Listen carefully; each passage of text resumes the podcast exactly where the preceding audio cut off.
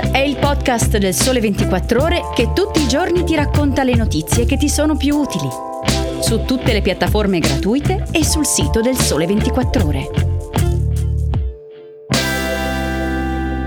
Buongiorno dall'edizione speciale di Start che in questi giorni di Festival dell'Economia stiamo registrando da Trento. Io sono Luca Salvioli, oggi è domenica 27 maggio e anche ieri ho seguito insieme ai colleghi del Sole 24 ore diversi eventi e conferenze, ve ne racconto tre con alcune voci che abbiamo raccolto. Partiamo da Joseph Stiglitz, premio Nobel per l'economia nel 2003 e professore della Columbia University, che abbiamo sentito poco prima del panel a cui ha partecipato. Vi faccio sentire un estratto audio in cui parla del rischio recessione nel mondo. Tra l'altro proprio ieri il centro studi di Confindustria ha detto che per quanto riguarda l'Italia la crescita prosegue nel secondo trimestre ma a ritmi più eh, moderati. Sentiamo l'audio.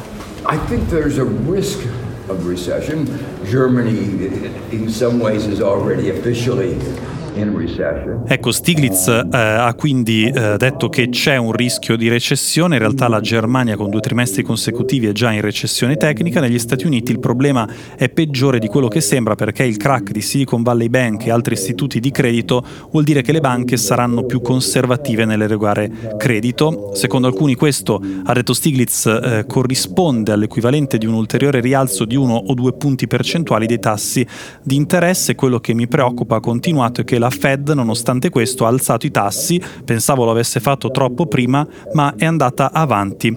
Nel rialzarli, il che aumenta il rischio di un eh, rallentamento. Eh, guardando invece agli aspetti positivi che possono migliorare la situazione negli Stati Uniti, ha citato misure di stimolo come l'Inflation Reduction Act e il CHIPS Act che potrebbero controbilanciare una parte della contrazione monetaria, mentre in Europa la situazione è più complicata perché non ci sono stimoli fiscali altrettanto potenti che possano controbilanciare. Eh, Infine una domanda eh, sull'Italia. Ha criticato il governo nella gestione eh, dei fondi europei per il PNRR pur dicendo di non conoscere bene i dettagli dell'economia italiana.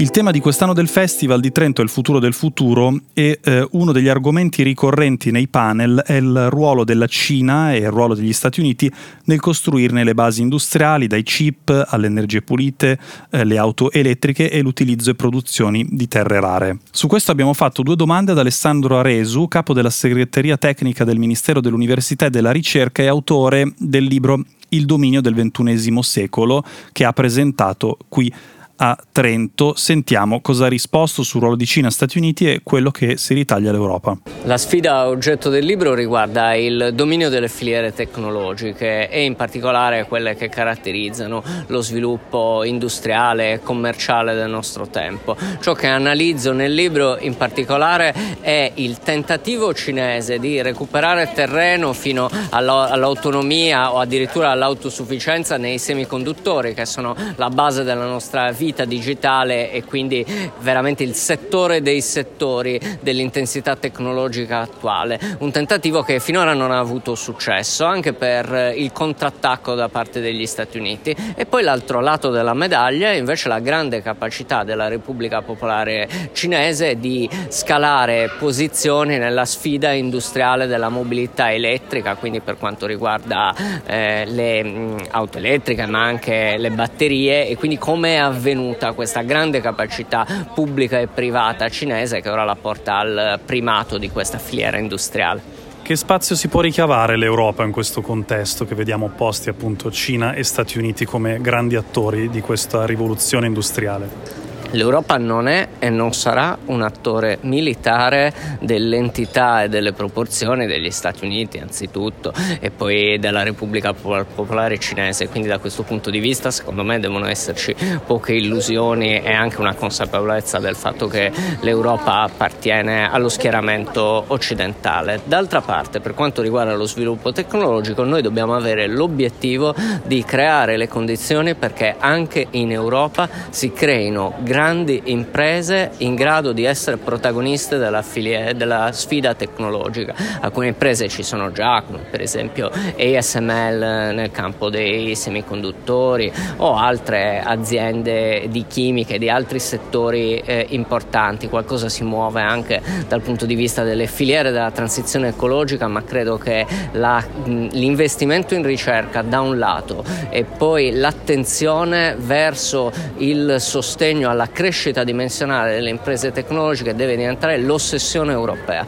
È una cosa che è enormemente più importante della regolazione, che è ciò su cui si concentra eh, spesso l'Europa.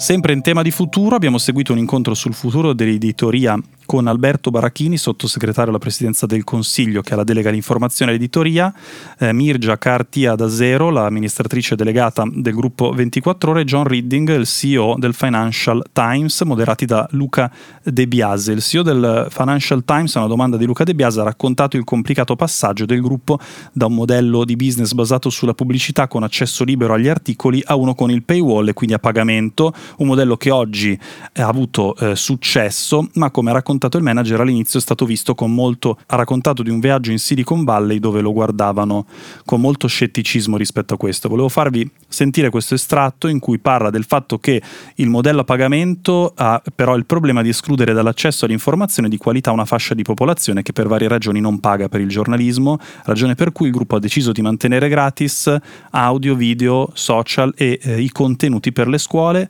Ve lo lascio ascoltare, intanto io vi saluto e vi auguro una buona domenica, vi do appuntamento appuntamento alla prossima puntata di Start. You start excluding people because not everyone can afford non tutti possono sostenere il costo dell'abbonamento, per questo di fatto abbiamo escluso delle persone introducendo il modello a pagamento. La domanda a questo punto è come faccio a rendere accessibile il mio giornalismo se il mio business è basato sul pay? Beh, ci sono diverse soluzioni come tenere free, audio, video, storie sui social e l'informazione per le scuole. Bisogna tenere a mente che il core business deve essere solido, ma allo stesso tempo mantenere la missione di portare il proprio giornalismo a più persone possibili.